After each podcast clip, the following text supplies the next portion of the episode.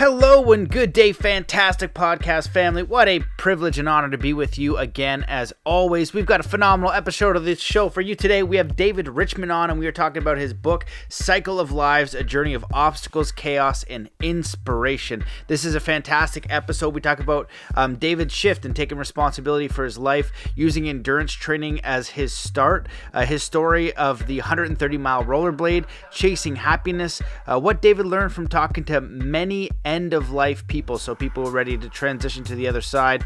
Uh, the ability to listen to someone with all of your might, all of your might, all of your power. The value of story, how to heal from tragedy, why it's important to help, uh, ask for help, uh, why greatness requires a team, why trauma is self-isolating, and so much more. Uh, the power of presence. I'm just going through the show notes here. This is a phenomenal episode. I know you're going to enjoy it, and if you do, please share it far and wide. Uh, help us get the word out there. Consider going to mattbelair.com becoming a member by donation, where you can get uh, exclusive content from past guests and uh, some other goodies in the membership area. And that's it. Just letting you guys know that I am transitioning my entire home, so that's why the podcasts haven't been as frequent. But there's going to be lots coming out when I can resettle. Big, big changes over in uh, my life and what I'm trying to do with my family here. So uh, hopefully you can resettle and refocus and start crushing uh, tons of awesome podcasts for you. So thank you to everyone who listens, who shares. Um, I just appreciate you from the bottom of my heart. Uh, the best way to show uh, support the show is to do three kind acts wherever you are in the world,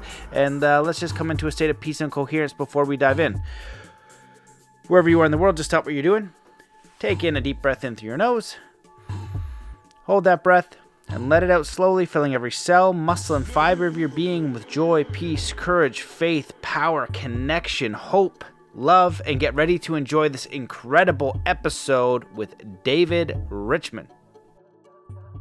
Hello, and welcome to the Mastermind, Body, and Spirit Show. I'm your host, Matt Belair. As you know, we are currently overcoming extreme censorship. So if you'd like to support this show, share episodes far and wide, consider becoming a member at mattbelair.com where you can access exclusive content.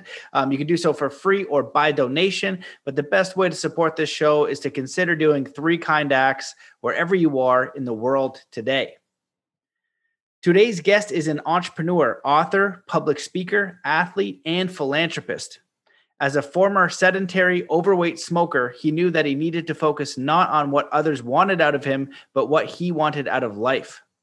With his first book, Winning in the Middle of the Pack, he discusses how to get more out of ourselves than ever imagined.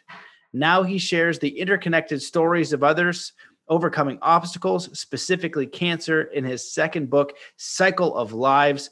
Welcome to the show, David Richman. Thanks, Matt. Very excited to talk to you.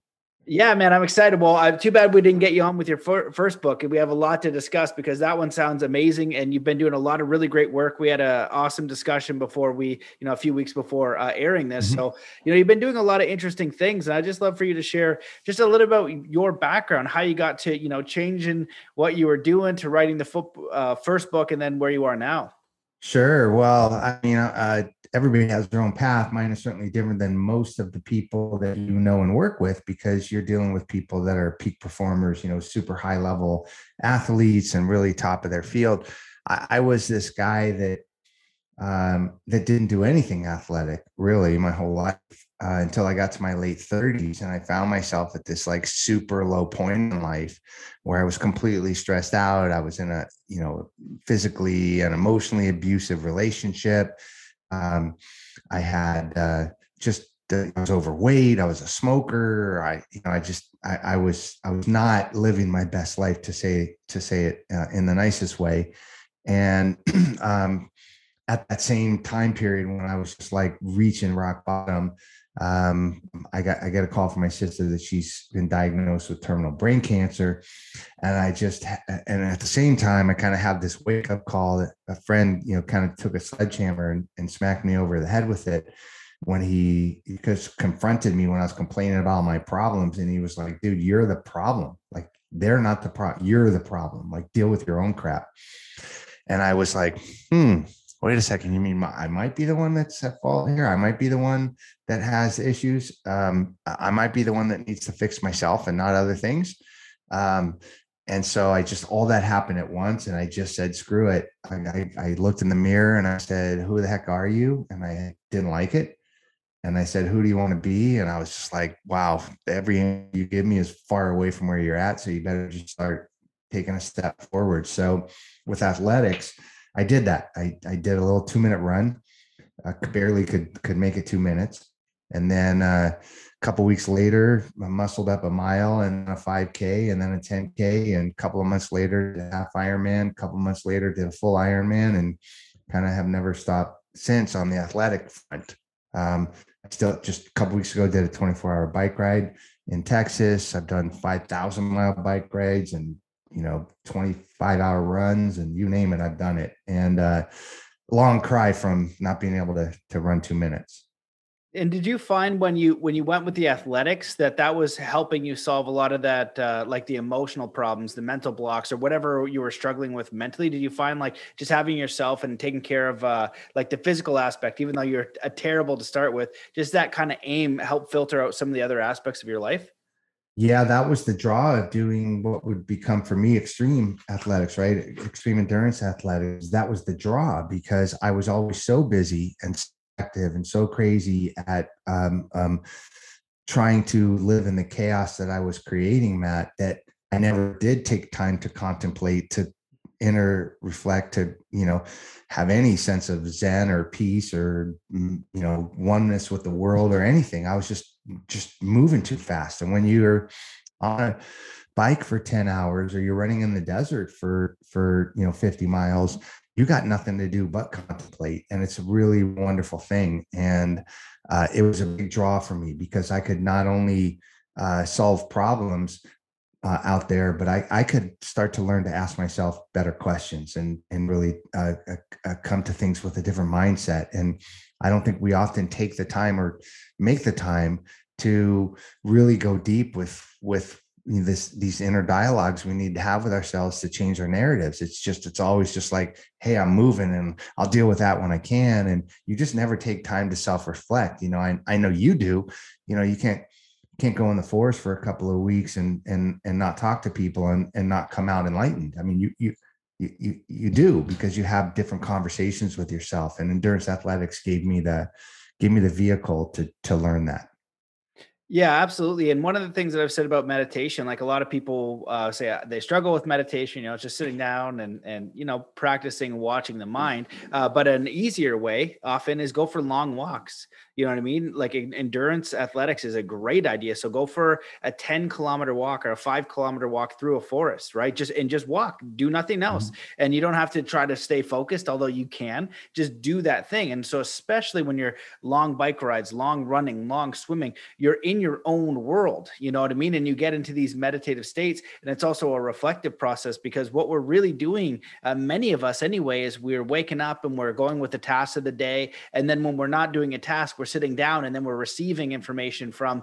you know our screens right? Whether it's tiktok or facebook or instagram whatever the case is there's no just silence right? We used to eat at our dinner table. Uh, you know i'm just in that generation barely where you'd eat at the dinner table there'd be no screens and no distractions. And so you know this is a very important way to begin self-reflection. So if you don't um, want to uh, do meditation per se. You can do sports or athletics that call to you, whatever those are, which I think is really important. And then you can also consider doing things like art, uh, painting, music, whatever that is, anything that's going to engage you in the moment. So I think that's uh, really, really interesting. And so for you, like I, I want to touch on this. How quick did you do it? Uh, do you say an Ironman? Because those are incredibly hard. It sounds like you did it from nothing and then completed one within a year, which I'm in shape now, and I don't think I could do that. Right. Well, you, you you could if if you were drawn to figure it out, right? Like like I'm sure you could do it. Anybody could do it if they wanted to. It's just a matter of how badly do you want to do it. Um, so yeah, it was tough. I mean, there's no question that I I kind of pushed myself. Um, but what I what I came to learn is you know, like I had been pretty successful in business at this point in my life at that low point, and I had accomplished qu- quite a number of positive things and what I realized is, is that I had no problem digging myself a really, really deep hole and learning how to get out of it. Right. Like mm-hmm. that was a, that was a, that was a challenge for me. That was a really good thing for me. But oftentimes I would dig my hole, myself a hole, uh, not in a positive way. right? So taking on a challenge such as saying, "Oh, I'm going to go do an Ironman," even though I've never even you know run, biked, or sw- swam before, that was a kind of hole I wanted to dig to figure out how to get out of it. And um, it's shocking how you could set your goals way higher than you ever imagined, and they're still not high enough. And so, um, to to do an Ironman, it's really just wanting to do it um, and making the time to train for it if you if you can or you got to you know obviously make choices and and make some sacrifices but it always it did that when it came to an ironman or a 50 mile run and then i did a 100k run and then i did a 100 mile run and then you know like i just you you you you can do it if you want to do it i'm not saying you should want to do it but if you did want to do it and and for me matt that came with um, one of the very first uh, uh, events that I did was a super long rollerblade race. It was like 140k on rollerblades. Stupid, right? Just, just sounds like a Canadian thing to do. I know, right? Um, well, it was kind of it was in Georgia, Georgia, Canada, same thing. So, um, so I, uh, I, I did this this event and I had no business doing it. Right, I was completely not athletic, not coordinated, not prepared for what would be 140k on rollerblades over hills and up, up and down hills. It was ridiculous. And about 30 miles in, so about a third of the way through, I had hit the wall. I was done, depleted, you know, completely dehydrated. At the end of my rope, I had no business going any further, and that's that's when it hit me. I'm like, dude, you got you got two choices. You either can back it up and go home, go back to your lifestyle, or take your new lifestyle or whatever. You found your limit like that's it. That's the farthest you can go. You're done. I was on the side of the road, puking my guts out, sweating like a pig. Done. And I'm like, just go home. Like you figured it all out, dude. You figured out your limits. Or you could just go one more step.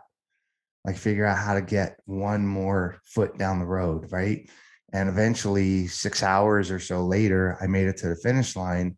And it wasn't about like accomplishing the goal. It was about le- learning.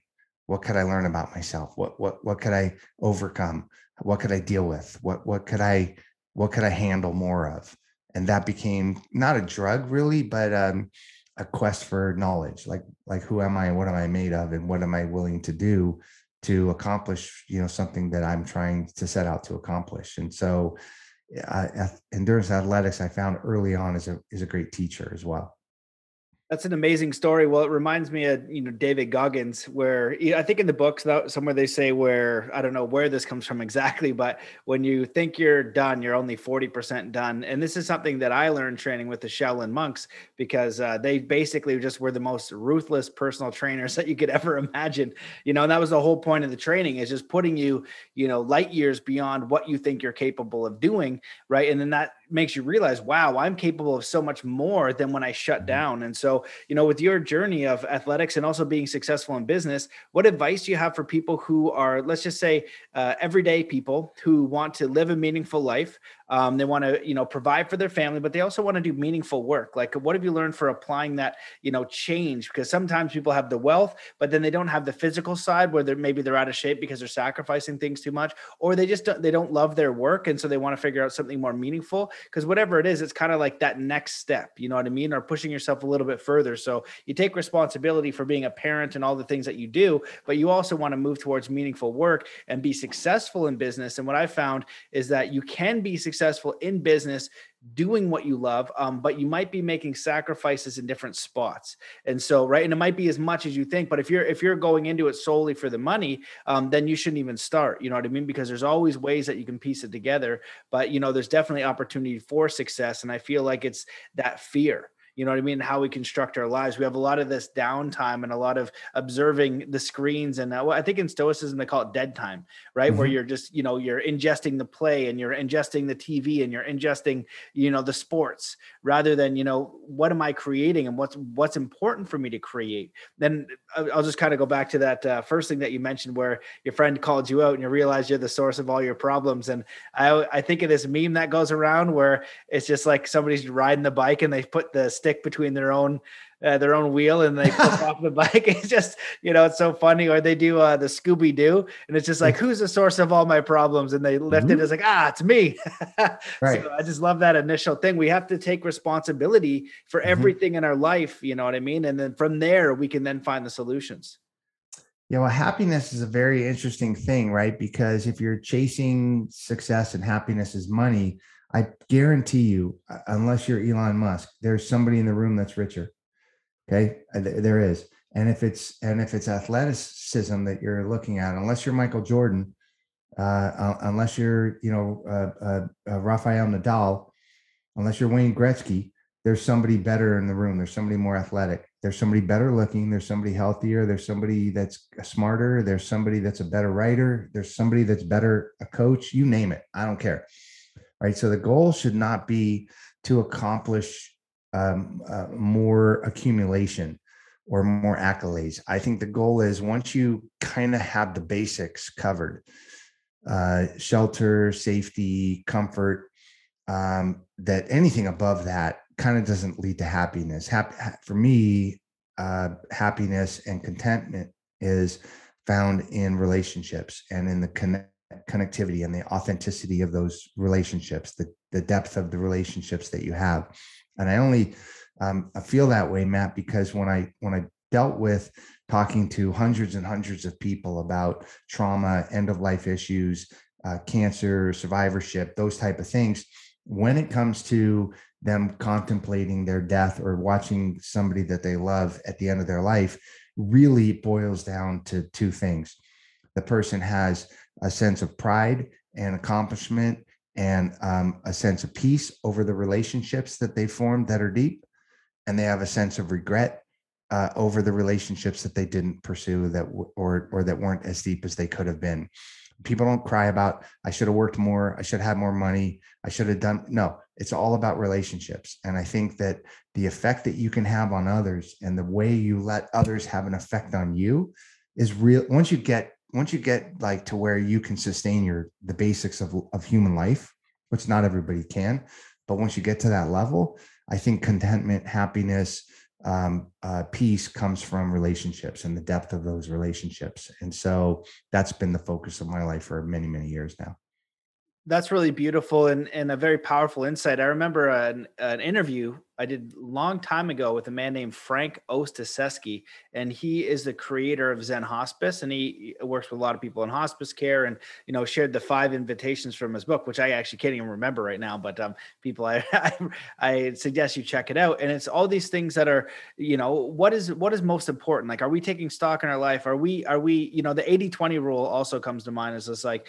you know, are we spending 80 or 90 percent of our time spinning our wheels and then leaving all this most important stuff to the side for later like oh i gotta i gotta really work hard today to sacrifice my relationship with my son or my daughter or or whatever the case is right? It's like finding these balances but really putting on the board right what is most important to you and making sure that as you go about your day and your week and your month that you're really um um, making sure that you're taking care of these things rather than sacrificing them. And if you have to sacrifice them for a bit to get to another goal, that's okay, right? But you're just cognizant of what you're doing. Otherwise, we seem to be in this like accomplish and acquire mindset where where it will never be full and so many people have come on this podcast and we've heard them in many talks say you know i got i had everything i had i had all the money i had all the fame i had all the success but you know eh, there was this big gaping hole and i feel like relationships are another big key and when you um, well i guess let's get into like why you wrote the book and and mm-hmm. some of mm-hmm. the other things you learned from speaking to all these people who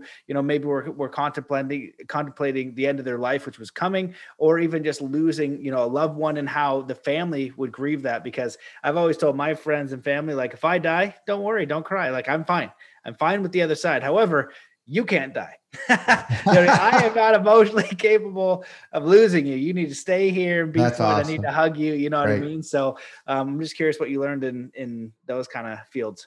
Yeah, so that that's that's that's a that's a fantastic insight because you know we we we really can't contemplate our own death, but but we really uh, can't contemplate that, that anybody's death really. I mean, we can understand it, we can make an intellectual sense of it, but from an emotional level, it's not something that we can wrap our brains around very easily. So oftentimes we don't talk about it. We don't talk about bad things. We we tend to say, "Oh, I'm sorry." You know, when you hear somebody's going through something difficult, and then you extricate yourself so that you don't have to have that hard conversation of how do you feel about it. And that that was for me uh, the draw so when when my sister was diagnosed with with terminal cancer i it, it, forced me gave me the opportunity to really observe what was going on with people. And uh, doctors patients loved ones caregivers didn't matter matt.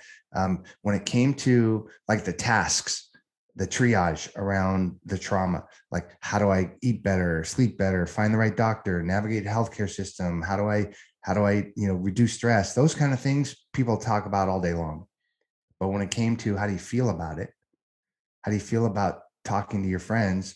Um, uh, did somebody abandon you because they don't know how to deal with you? How does that make you feel? I mean, when, when it comes to these type of things, silence. And so I said, boy, how can we how can we find out why? Why is that? Why why is it so hard for us to have these kind of emotional conversations? And so I found a bunch of doctors and patients and loved ones and survivors and caregivers and you name it young, old, one and done with cancer, was an oncologist their whole life with cancer, you know, you name it, all different perspectives. And then what I said, Matt, was I said, let, let talk to me about your childhood and your young adulthood, the traumas that you incurred, whether it was the suicide of a parent or abandonment, um, drug addiction, uh, losing your way. In my case, it was not finding my way until later in life, whatever the traumas were that put you in the place where you are today how did those affect you and your ability or inability to navigate the emotional side of, of, of cancer, no matter what the perspective? And so, if I could relate to that, if I could understand who Matt is as a person and the things that he's gone through and the things that he's dealing with, then maybe when I know that you're going through something difficult, it might give me an insight on how to connect with you on a deeper, more meaningful level.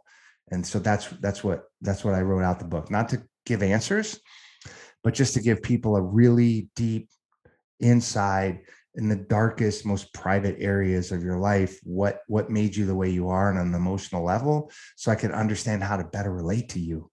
So that's that's what the goal of the book was. That's beautiful and in my own research of just dealing with people and coaching what i found it, like a great gift for people is is really quality listening I like to share the story of my friend Clifford Mahooty, who's unfortunately passed. He's a Zuni elder, and uh, we were in a circle, and and uh, he was his eyes were closed. Everybody would go around and speak, right? And and so I'm like, Clifford wouldn't close his eyes, like he's not rude. So what's he doing? And then it gets around to him, and he he he was had his eyes closed because he was listening to everybody with all of his might. And I always just found that yeah. so funny. He's like listening as hard as he could. And very often we talk to people, but we don't listen. And the gift of listening to to feel understood, right? And one one exercise I give a lot of my uh, coaching clients when within their own relationships or if they become coaches themselves is listen to people, then repeat back what you heard and then ask if there's anything else. It's so simple, but then it's not like, oh, okay, I'm assuming that I know all this or feel that way. But when you get that clarity, now they really feel understood and then that makes them feel appreciated and that makes them feel mm-hmm. valued and that makes them feel special and it makes them feel enough and that comes from another human being right? And we can give that to other people. So to you know to see that that you did that in your circumstances with these people is phenomenal. And hopefully we can take that to all the relationships in our life because this is something you can give to everybody on a daily basis right? When you talked about learning about the quality of relationship to actively listen to care right? To not need to have your mind distracted with a thousand different things but that one person you're focusing on Mm-hmm. Um, you'll know you'll you'll I've seen it, you know, in my own life and other people's life when they're that person and I teach them that, often they'll get the reflection from people they randomly meet, just appreciation you know, I really like that person because they they listened to me. You know what I mean? And I felt understood and I felt cared for and I felt appreciated. So it's, a, it's, an incredibly simple and very powerful thing. And in your book, you you share 15 stories, and I'm yeah. curious uh, if any one that you want to talk about or comes to mind that's just either the most powerful or uplifting. And you know, what's kind of the nature of the different 15? Are they different? Uh, like a are some of them uplifting and some of them are depressing or right. well i'm dealing with heavy topics right? We're dealing with heavy topics. We're dealing with suicide and abuse and abandonment and drug addiction and death and uh, you know all but every story is inspiring. Everyone is uplifting. Some of them are a little bit tragic but in that tragedy um, either they or or the reader can learn something meaningful and valuable. So uh, I would say that all this, although the stories are evocative and they're they're they're quite moving, um, I think they're very uplifting. I've done a bad job in marketing that oh, it's a book about cancer, and so therefore it's got to be uh, depressing, but it's really not. And and honestly, not every story has a happy ending, but there's very few stories that you get in depth and you know the characters, you learn the characters, and you identify with them and you empathize with them and you feel them even when bad things happen, you still can learn and take away positives. And it's that way in life. And so these are real stories, they're real people. Um, names are not changed to protect the innocent. Uh, circumstances are all real because I wanted to give people a raw, authentic, heart to heart, as deep as you could connection with people that were going through things that we might be going through or people we know are going through. And so, in answer to your question, which story? I mean, God dang, they're all they're, they're all moving. I mean, there's stories of somebody who lost someone to cancer um, that was like somebody who taught him how to see the world with a whole new pair of glasses, right? Taught him how to love and be loved, and and um, and then he loses her right away. But he was able to take from that um, the idea that he could be his best self and learn to allow people to love him even after losing the love of his life and find love again. That's that's an amazing story. Um, there's a story of a woman who uh, used um, her strength that she gained through uh, surviving a brutal four year abusive relationship and how she learned um, again uh, somebody else who learned how to love and be loved out of that. And it was the strength of that love that got her through five different cancers in her adult life over a 40 year period. Um, there's um, a wonderful story about uh, a guy who's you kind of remind me of him you know like macho like take life by the balls like i'm i'm i'm the guy you know i'm there to teach and i'm tough and you know all of this stuff. And you know he uh, he went through an absolutely brutal cancer that he was not supposed to survive at, at any level and he survived by not accepting help from anyone uh, because he couldn't show weakness. He was too macho. He was too i got this. I don't i don't want to let anybody in. But we found out through talking for a couple of years that why he didn't want to let anybody in was because he had been abandoned so many times in his life at most critical times uh, probably uh, the most uh, moving was when he was six, he walked in and, and happened to witness his mom uh, taking her own life. And the ultimate abandonment that you could imagine. And, and beyond that, some other times that he was abandoned, that no way he was going to let anybody in. And to understand that kind of loneliness and self isolation and just uh, just just the darkness that he went through life, but then he learned that that strength comes in letting people help you and strength comes in believing that you're not going to be abandoned every time you let somebody close. And now he's like the most caring loving outgoing i'll help you you help me kind of guy you could ever imagine. And so you know story wrapped around tragedy but very inspirational. So every one of the stories i could tell you is my favorite because the lessons that i learned or the lessons that these people you know learned or or or you know came to came to terms with with with very difficult things for me it was very positive uplifting moving experience. They all sound like really uh, powerful and and transformational stories and it's it's so helpful to hear what people have gone through to know that we're able to do it. It's kind of like the four minute mile, right? Everybody thought the four minute mile was impossible. Then one person does it. Then it kind of opens up this realm of consciousness. If you know that, uh, or possibility rather is, is a better way to put it. So if you know somebody's gone through it and has successfully gotten to the other side, you know that there's a pathway for you. And when it's mm-hmm. very, very dark, it can be very challenging. And I'm curious, what did you learn? Did you, did you feel find any themes or insights around how do we accept or heal from tragedy?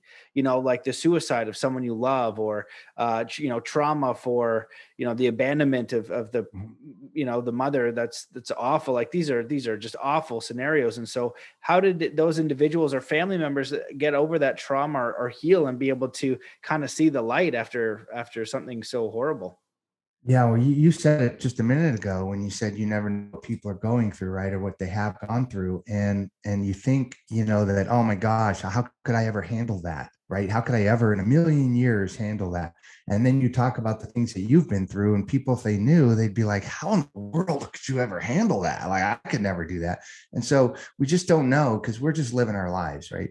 Every single person I spoke to, Matt goes, eh, my story's not that interesting Meanwhile, I'm hearing their stories and I'm like, oh, wait, uh, you got, you came out of chemo and got addicted to drugs, uh, uh, painkillers. And then you were so addicted to painkillers that you turned to a life of crime. And then you were incarcerated. And then you had cancer again. And this time it came to take you, but you survived it and, and, and, and, and raised a special needs kid and all this stuff. And this guy's telling me his life's not that interesting. And I'm like, what? Right so I think what what what is there to learn is that uh, we never really know what's behind the idea of what people have gone through or what they're going through, and we can also say that about the person in the mirror.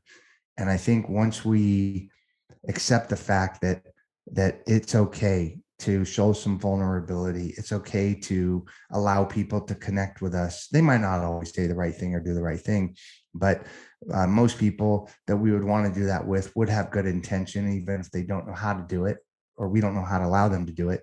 Um, but if we can come to terms with the fact that it's okay that our lives aren't perfect and nobody's judging us for it, and because we know that their lives aren't perfect and nobody's judging them for it, but we can just connect in a real authentic way. I think that healing begins with that honest, vulnerable, just lay it out there and just okay this is the reality now how do i how can i learn from it and how can i grow how can i move down the path and and uh, most people uh, do that naturally. Most people do it, but we do it eh, uh, isolated around the trauma. We don't let people in. We don't want to bring others down. We don't want to make our problems their problems. We don't think people will care. People have abandoned us in the past, so they're going to abandon us again. There's that trauma usually is a journey we take alone. And once we come to the idea that our trauma is real, as probably as real as yours or anybody else's, then we can be safe to talk about it and that's where we heal from.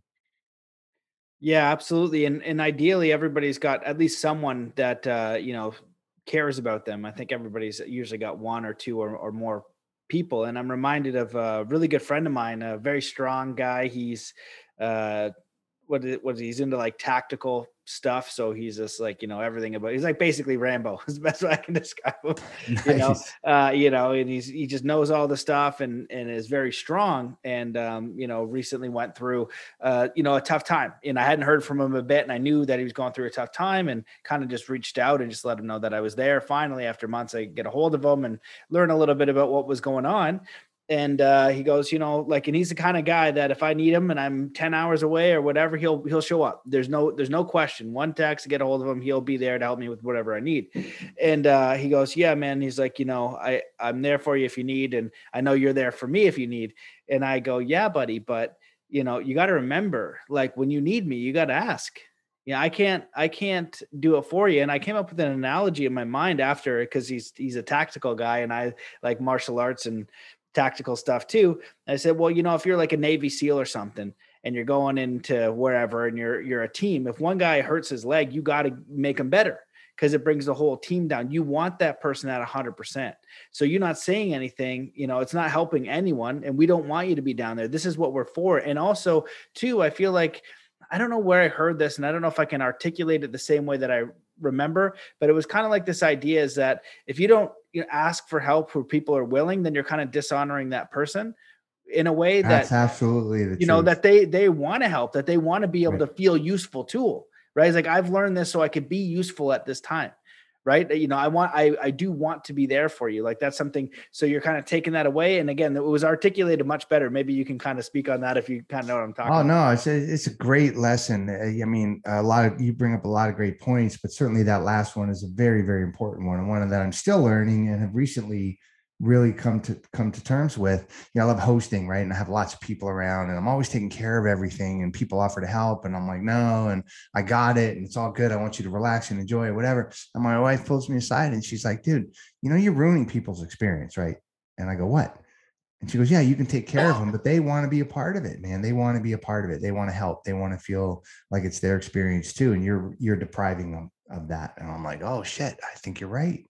And so um, the, the problem becomes that if we are not safe to be our true authentic selves because either we, we don't feel safe or we, we got you know crap in our own head that's preventing us from connecting with people on a safe level then then we just don't get to get to connect at that deep level. And and for you to say that about your friend and for your friend to say that about you, there's this kind of thing where you go, okay, we're safe to say, if I ever need you that bad, you'll be there. That's a very vulnerable thing to say, right? Because really, really, I'm going to be at a point where I need you to drive 10 hours to come save me On, Oh, yeah, I, might actually need to call on you, but at least uh, I, I know that you're there. Like I might not ever need to, but man, that's a very vulnerable space. So I, I think the key to all of this uh, comes in stop putting on fronts, stop making up for bullshit. Just be your true, authentic, real self. And sometimes that means you're going to be the strongest person in the room. And sometimes that means you're going to be the person that needs the most attention in the room. It just, it just is what it is. And and both are strength, both are weakness if not dealt authentically. Yeah, 100%. Authenticity is absolutely key. And what we're touching on here when you're asking for help, it's not, you know, um, you know, getting everyone to do it for you or kind of what we see a lot in our society, today is like this, um, you know, I don't know, like the young kids don't want to work as hard, right? It's like you gotta you gotta grow yourself up. You you can't have everybody do it for you. You know what I mean? You have to take responsibility for yourself. Just move in an authentic way. And when you have that strength, you can also have that vulnerability at the same time. You know what I mean? Like I'm going to do everything that I can, and this will help. Like one small thing is we're moving our house, and um, you know I redid my basement, right? And I had so I was like, hmm, is this possible? Well, my neighbor's very handy, and I would have needed a couple friends to help, so I just called and said, hey, is this possible for you to come over for a couple hours? So we had four people come over in two hours, ripped out the whole basement, and started laying a whole new one without their help you know so i'm willing to do the work you know and and be there and show up and you know and do everything. I'm not just say just do this for me you know no no right. i'm engaged and i'm responsible in every way that i can but I, I require their assistance to make this bigger thing happen. And it's like the idea too is like you know it's never just a uh, one person that does it. Even even in solo sports like the ultimate fighting champion where the best fighter in the in the world or tri- triathlon where you're just the only athlete you have a team almost always you have a team of people that support you uh, in that journey that makes that expression of it um, you know the ultimate. Is like no no it wasn't me. It's all of these other things that factored into my success. So seeing it that way uh, i think is useful. And it's also the idea to respect your entire team right? Like you respect everyone in your life with a good high quality relationship and what they bring because they they improve your life and ideally you can improve theirs as well. So having that perspective i feel like is very important it is. It's but it's hard though. It's it's hard for people. It's hard for men, especially because you don't want to show weakness. You don't want to not be the guy solving the problem. You don't want to be the guy known as the guy that can't handle the burden. Um, but um, but yeah, it's tough. I mean, yeah, you see any high performer, and the first thing they're out there doing is thanking their team, you know, and and saying we did this and we did that. Even you know if it's just them that's doing the actual work it's it's all the people behind them but it's really hard it, and especially when it comes to emotional issues it's really really tough. It's it's it's hard to show that vulnerability. It's hard to not judge ourselves um, or assume that we're being judged by others and so that's where the difficulty comes in is it's very it's very hard to have these conversations to bond with people in an authentic way because there's so many limiters to it and i can't tell you matt how many hundreds and hundreds and hundreds of people I've spoken to who have said something like, Oh my God, I'm super close to my dad. But you know what? When he was dying of cancer, it's just like, I didn't even bother to ask him how he felt about like the fact that he was going to die. Like, I mean, I, I, I helped him through things. I took him to the doctor. We did all this stuff. And, you know, I mean, we had some meaningful discussions, but yeah, I never really went there about like the really hard emotional stuff because man, I didn't want to bring him down, or I didn't know how to start the conversation or whatever. And it's and it's very understandable, right? How many times does somebody tell you something that's just like, oh, I can't believe you're having to deal with that? And your answer is like, oh, I'm sorry, man. And then you want to leave as quickly as possible because you don't know what the hell to say. Like, what could you say? Right. And but sorry is not the right thing. And uh, and oh, it's gonna all work out better might not be who knows what the right thing is, but we don't want to say the wrong thing. So oftentimes we don't say anything at all. And then that's where the loss of connection comes comes from. Yeah, well, that's a that's again a very powerful insight because that's the last thing you want to do, right? You you don't want to leave something so emotional and big like on the table. And if you just show up, right, don't worry about saying the wrong thing. Just be there. You know what I mean? In the best way, just being present uh, and listening is all you really have to do. And in these cases, you don't have to solve the issue or make it better. I think that's a, a, something that people believe they need to make it better or make it easier. Where really they just want you to be there you know i think that's a lot of it you know just to be there right or we have to allow people to be there as well right yeah. one, one of the one of the um, uh, book participants is a, is a woman who's who's a oncologist been an oncologist for 40 years um, at nyu dealing with male and female breast cancer and the things that she has gone through absolutely amazing. And when I started the conversation with her, I said, "Hey, hey, doc, um, we need to go to areas that you might not have talked to other people about." And she goes, "Yeah, that's fine." And I said, "No, I mean like even talk to you know your friends about." You know these these personal issues she goes yeah i don't really talk about these you know kind of emotional things with my friends because when we get together we go hike or we hit the art museum or something and i go okay fair enough but also we can't talk like we got to talk about things you don't talk to your peers about right? The emotional things that I'm sure you all I'll talk about. She goes, What? She goes, I'm a woman doctor. You think I talk about emotions at work? Are you kidding me? That's just no way. And I go, okay, well, can we go places that you haven't gone to with your husband? And she's like, yeah, my husband and I, we, we really don't talk about the emotional things about our work. And, and she was dealing with a very, very important issue on emotional level. And she hadn't talked to anybody. And I said, well, can we talk about that? And she said, sure, because I never have. And the emotional issue she was talking about, Matt, we could all relate to is here is this woman when she started out as an oncologist several decades before, all she was trying to figure out how to do was be successful in a world dominated by men, right? Like I just want to get more patients, I want to solve more more problems, I want to cure more people, I want to do what I can. And she didn't really care about the patients as much as she cared about being successful as an oncologist, right? Now, 40 years later, she's lived this beautiful, meaningful, fulfilling life. And now she has such a desperate uh, drive to get her patients to listen to her because she knows that if she treats them in the best possible fashion, they'll have a greater chance for a healthier, longer life. And now she's armed with the knowledge of what that means to have a long life and deep relationships and a great career and this beautiful perspective on what life can give to you. And when people don't want to take her advice or, or don't take the treatment options that she suggests, she knows that that might be a danger. And so she's like, like like emotionally driven to say please you know she takes people and shakes them you got to listen to me i'm trying to tell you i'm going to make your life better i'm going to make you live longer right? So she's desperate to do that, where 40 years ago, that wasn't even a thought that entered her brain.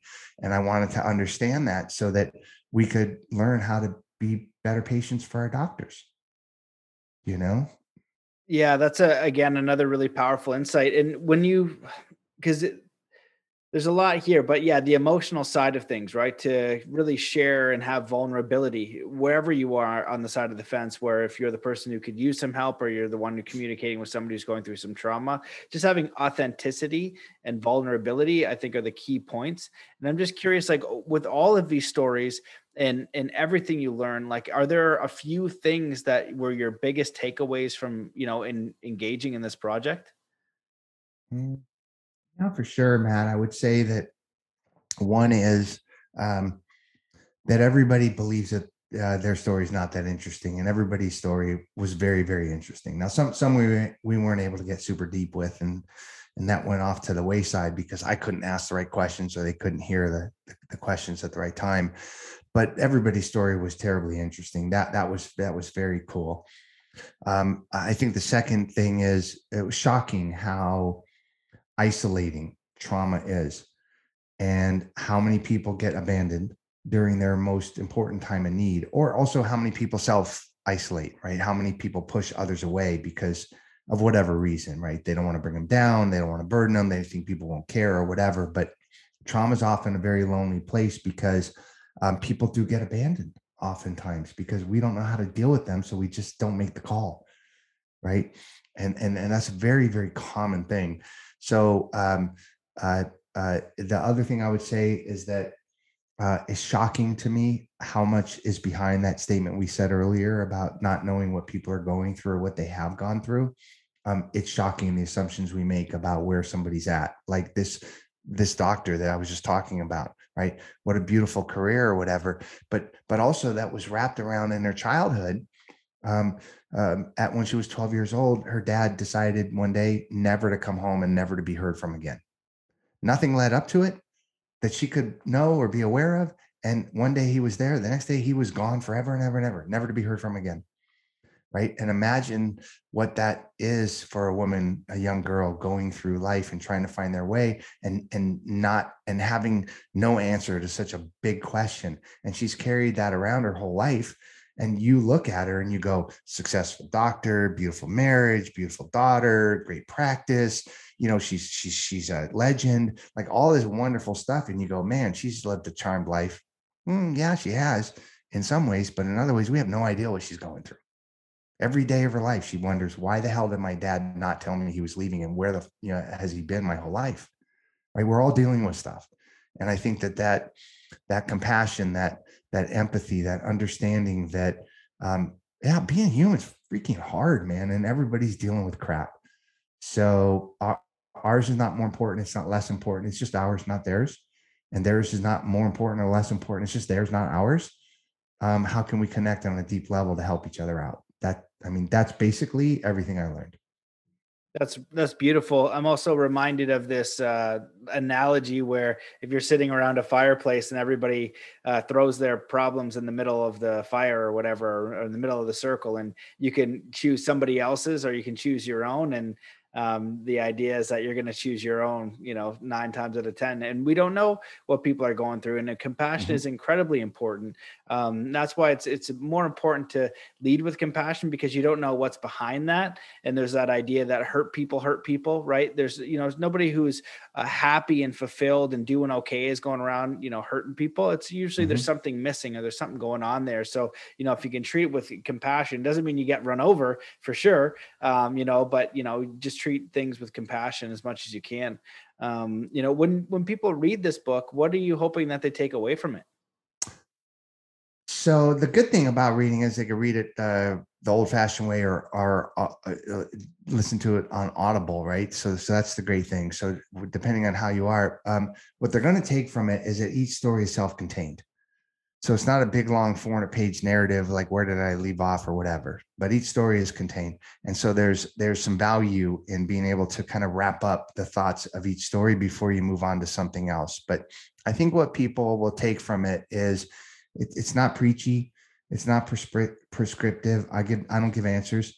All, all I do is shine a light on the human experience um, from as many different perspectives as possible. And I think what what the feedback I've gotten from doctors, nurses, you know, patients, loved ones, caregivers, your average ordinary person who just likes to read books, the feedback that I've gotten is that it's given them some insight into how to better uh, approach people that are going through something difficult or how to allow others in where we might not have before. And so it it it is a teaching book in that it's like I can identify, like, oh, I get you, like I see you in a different way. And who doesn't take something from that, right? When you when you're doing a lot of men's work or a lot of a lot of one-on-one coaching and you get through to someone it's it it's like i see you like i like like you get you get each other that you can take something from that and it kind of sticks with you forever and some of the stories in this book i think anybody will find that there are things we can take because we're seeing people in their deepest, rawest, most human form. Um, and it allows us to go, oh, yeah, okay, I, I get that. Like I, I get it. And then it sticks with you and you can bring it to your to your own life and to your own relationships. And so that's that's what I think people get out of it. Well, that's amazing. And and I, I totally agree. I feel like inspiring stories, we learn so much from them. You know what I mean? And we learn what we are capable and we see uh, you know, even in in uh in sports, you would see somebody do something incredible, and you say, you know what, uh, maybe I can't do that, but I could do a portion of that. And I think mentally, emotionally, spiritually, it's like the same idea. You know, if you're dealing with something tough and you just have that reminder of that story that you heard, you're like, you know what, you know, if I heard that, there, there's a there's a path for me to get through this. There's a path for me to not only heal from this, uh, but to then you know move to that next step where i'm fully empowered and i'm you know kind of showing the way for other people because that's what's on the other side of trauma is full and complete living you know full authentic powerful living. So this has been uh, really beautiful and I, am excited to hear more about these stories in your book. Is there anything that you wish that i'd asked or that you want to leave the listeners with before we uh, close the show mm-hmm. Uh, no, I mean, listen, I could talk to you all day, man. I mean, honestly, we, we really could. Um, I could learn a lot from you, and, and I would love, I love talking about this stuff. So no, I, I think we covered it. You know, I think uh, what, what's important is it's rare that you could say the wrong thing if you're coming from the, that place of listening, that that place of caring, that place of being human, that place of understanding that you're not there to fix it, you're not there to judge it, you're not there to compare it, but you just want to be there. Um, that that's a that's a powerful thing and it's what what we want and it's what other people want and it's okay to to to not always get the questions right or the answers right. Um, just just be there in, in a way that allows the questions to be asked and the answers to be answered right? And so you know, again I, I don't like to be preachy about stuff but I, I i definitely learned that just taking a deep breath and being as present as possible, as often as possible, um, has um, allowed me to have the most impact in other people's lives and certainly has allowed them to have the most impact in mine. Beautiful. I, yeah, I totally agree, and I, I love the intention of it, this book. You know, hopefully people will read it and be, you know, learn how to be there for others, and then also learn um, to open the door when they need help themselves, and and all the other beautiful nuances in between that these stories will will share and teach. So, uh, thank you for writing the book and your work and everything that you do, because you're constantly doing something to support and to contribute in some sort of capacity. Um, if people want to find the book or more about mm-hmm. you, where should they go? Uh, they go to my website, uh, cycleoflives.org. Uh, books are wherever books are sold Amazon, Audible, Barnes and Noble, local bookstore, whatever. The books are there. Um, electronic, Audible, or, or old fashioned, you know, book. Um, so that's pretty cool. And on, on the website, you can see the charities that we support and then also uh, learn about I do expressive writing workshops, which are just phenomenal. Um, and um, uh, yeah, they can learn about all the stuff that's going on. And and if you're interested in this area, it's uh, I I find it fascinating. So if, if you find it fascinating, let's just connect and see how we can help each other. Amazing. And so you say your website, David Richman, is that what it is? Yeah, it's it, it oh, well, I have uh, it's cycleoflives.org. Okay. Uh, or you can just look me up, David Richman, and Cycle of Lives, and it'll take you it'll take you there. Awesome. Well, thank you so much for coming on and like I said for writing your book and the work you're doing and constantly putting out the intent, you know, and walking, you know, walking the talk. It's important and appreciated. So thanks so much for your work. Oh, you're welcome. You too. And geez, if you ever, you know, have time to work with a non-athlete athlete, man, I, I could learn a thing or two from you because I know you deal with a lot of high performers. Yeah, man. Sounds good. Well, we'll stay in touch. Perfect. Thanks, Matt. Okay. Take care. See you guys. There you have it, ladies and gentlemen. That wraps up this phenomenal episode with David Richman. I hope that you enjoyed it, and if you did, please share it far and wide. Consider becoming a member at mattbelair.com. Uh, thank you for listening from the bottom of my heart and supporting this show. I appreciate you very, very much and wish you, your family, and your friends, and everyone you love all of the best. As I've said at the beginning, I'm in a little bit of a life transition, moving my entire family uh, out west. So, uh, patience for I, I asked for patience for putting out more episodes. That's why i haven't done as many as normal. So thank you guys so much. I appreciate you uh, very much. And uh, let's just come into a state of peace and coherence before we close this show. Wherever you are in the world just stop what you're doing. Take in a deep breath in through your nose. Hold that breath and and let it out slowly, filling every cell, muscle, and fiber of your being with joy, peace, love, courage, contentment, faith, power, curiosity, and get ready to enjoy the rest of your day. Thank you so much for listening, and I'll see you in the next episode.